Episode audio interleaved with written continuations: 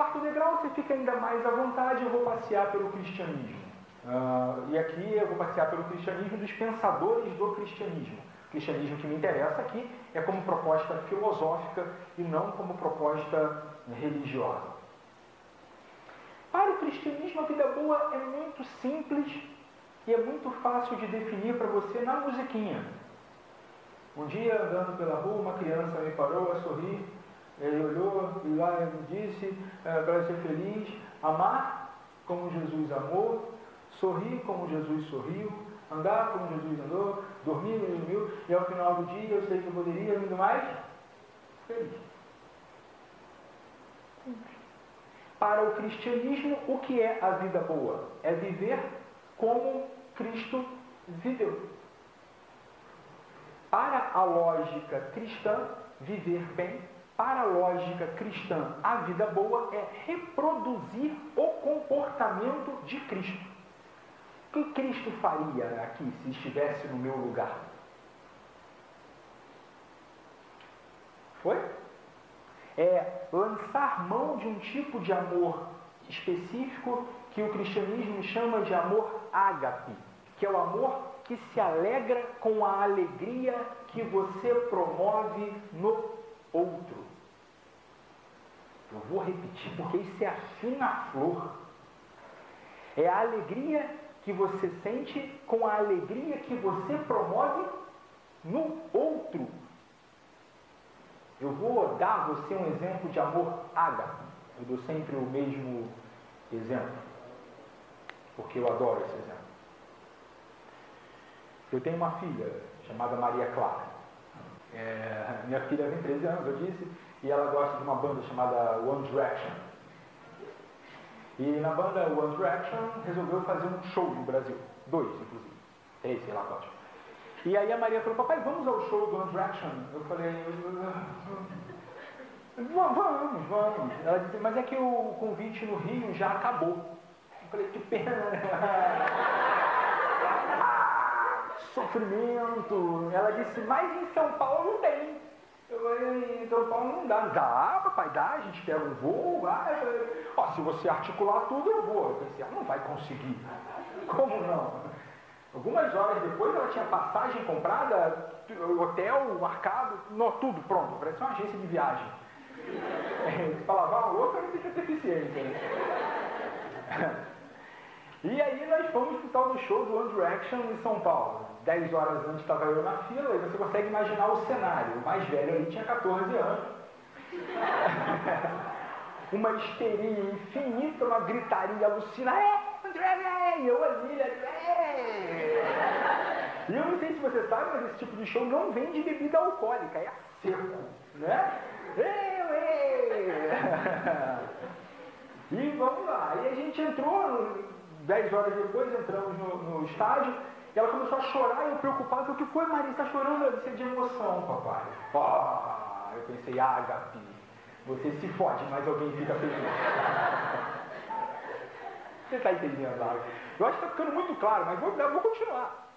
E aí você fica lá em pé durante muitas horas, e eis que começa o show do André. Começou o show, toda aquela criançada.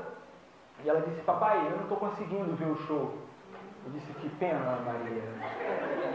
Papai, o moço da frente colocou a filha dele na corcunda.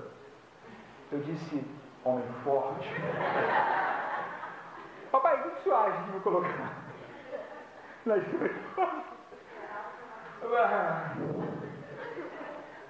vamos lá, né? E foi todo o show do One Direction. E eu não sei se você sabe, mas quando ela gostava da música, ela se empolgava mais. E ela pulava, né? Mas ela é fã.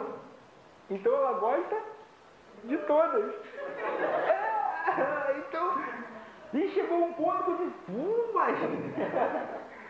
Fiquei uma semana andando mancando, mas ágape é quando você está disposto a se ferrar para ver a alegria de alguém. E o mais estranho vem agora. Você se alegra com isso. O mais insano vem agora. Você se alegra com essa alegria que você promoveu no outro. Essa alegria que você promove no outro te traz um bálsamo, um bem-estar, uma coisa tão boa que você diz, cara, valeu a pena. E talvez você diga, ah, Vitor, mas aí exemplo de filho e criança é mole, qualquer um toca empreitado. Então eu vou dar um outro exemplo. Eu estava em Budapeste, na Hungria. Voos atrasados, cancelados, um desespero danado. E eu não tenho problema nenhum em ficar parado no aeroporto. Eu adoro o que eu digo, eu adoro meus pensamentos. Eu adoro conversar comigo mesmo. Então, se eu tiver que ficar muitas horas sozinho no aeroporto esperando o próximo voo, não tenho nenhum problema. Eu fico ali eu mesmo, conversando comigo e rindo de mim mesmo. E você vai dizer, você é maluco. Ou, a quem diga, você é um arrogante. Não, eu não sei se você entendeu, mas você vai conviver com você a vida inteira. Seria bom que você gostasse de você. E eu, por exemplo, gosto muito de mim. E ficamos ali altas horas conversando e começou a chegar as mensagens do tipo, ó, Vitor, vai ter uma ação do VP Gente, que é um braço de responsabilidade social do Vitor pré-vestibular, e vai ser no Morro do Sal, ali no Salgueiro. Você vem? Eu falei, ó, se tudo der certo, se eu conseguir chegar a tempo, eu vou. Né? Então, saí de Budapeste, Hungria, para Rio de Janeiro, Brasil. Cheguei, foi tempo de dormir um pouco, acordar, tomar um banho, tomar um café e ir para a ação. Na ação, então, fomos no meu carro e alguns estudantes, mais dois carros atrás, mais uma galera que ia de ônibus. Quando eu falei Salgueiro, alguns de vocês já fez uma cara assim um pouco assustada. Pois é, eu não sabia de como era o Salgueiro. E aí tem um ponto do Salgueiro que tem uma barraquinha da polícia. Barraquinha da polícia foi ótimo. Tem um stand da polícia. E aí eu entrei ali sem saber de nada. E fui entrando, e quando a gente foi entrando no comboio de três carros, mais os estudantes que viriam de ônibus, a gente ouve um tiro. Pô! E deu mais ou menos 30 segundos e tinha 180 motos circulando em volta da gente no carro. Cada moto com dois rapazes, o da frente com uma pistola, o de trás com um rádio. Eu acho que não eram 180 motos, mas com medo que eu tava, foi o que eu vi. E aquilo me deu uma certa angústia, eu falei, ai Senhor, e agora?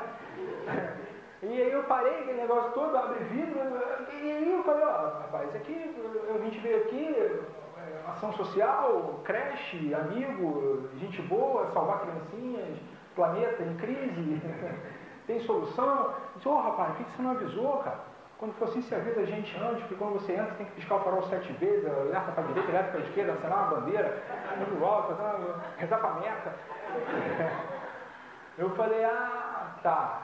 Agora você pode sair à vontade e visitar lá. Eu falei, agora não dá, estou todo cagado, tenho que ir para cá. Não tinha como, não tinha mais clima. E talvez você se pergunte, Vitor, o que fez você sair de Budapeste, Hungria, dormir mal, atalagada de café, entrar num carro e ir para Salgueiro? Ágape. É quando você tem contato com aqueles meninos e meninas por 3 ou 4 horas e a alegria que você promove neles é uma alegria que você promove em você. E isso te encanta de tal maneira, isso te dá um gosto pela vida de tal forma que vale a pena se ferrar todo por causa de fuso horário, se ferrar todo porque correu risco de vida, se ferrar todo para estar lá porque é bom. Dizem até que é bom para eles. Eu não sei, eu não estou no lugar dele. Mas para a gente é muito.